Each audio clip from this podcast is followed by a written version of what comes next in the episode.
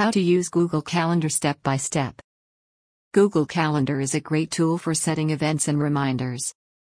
Furthermore, you can also opt to receive email notifications for certain events. Google Calendar is a great tool for setting events and reminders. Furthermore, you can also opt to receive email notifications for certain events. Welcome to the blog where you will learn how to use Google Calendar step by step. How to add an event to Google Calendar. To use Google Calendar, you need a Google account. If you already have one, that's great. But if you don't, follow the steps below to get one now. Open a Google account. Visit the homepage of Google Calendar. You will land on the Google account login page. From there, click on More options and then Create account. Provide all the relevant information in the account form and click Next. You might need to verify your account through your mobile device. Follow the instructions and congratulations.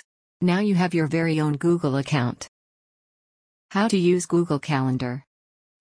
The most important benefit that we expect from digital calendars is reminders.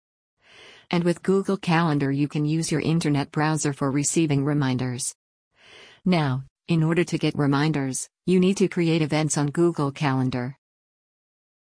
But first, let's have a look at the Google Calendar interface. As you will notice that all the dates on the calendar are presented as separate blocks. You can actually switch between views. The interface screenshot you see above is in the week view.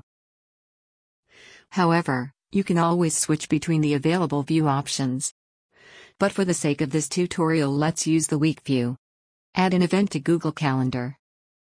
Now to add an event, all you need to do is simply click on the event date. This will open up the Add Event pop-up. Start by giving your event a title. Then move down and specify a date and time for the event. The date and time fields will activate as soon as you click on them. Now under the title, you see two tabs Event and Reminder. Navigate to the Reminder tab. The first option inside this tab includes the feature of repeating the event. You can pick any of the built-in repeat styles or use the custom option and create your own style. Once you are done with all the specifications hit save. And you have successfully added an event to your Google Calendar. Wrapping up. Was this blog helpful?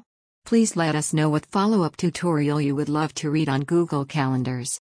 In the meantime here is a quick blog on how to use Google Forms.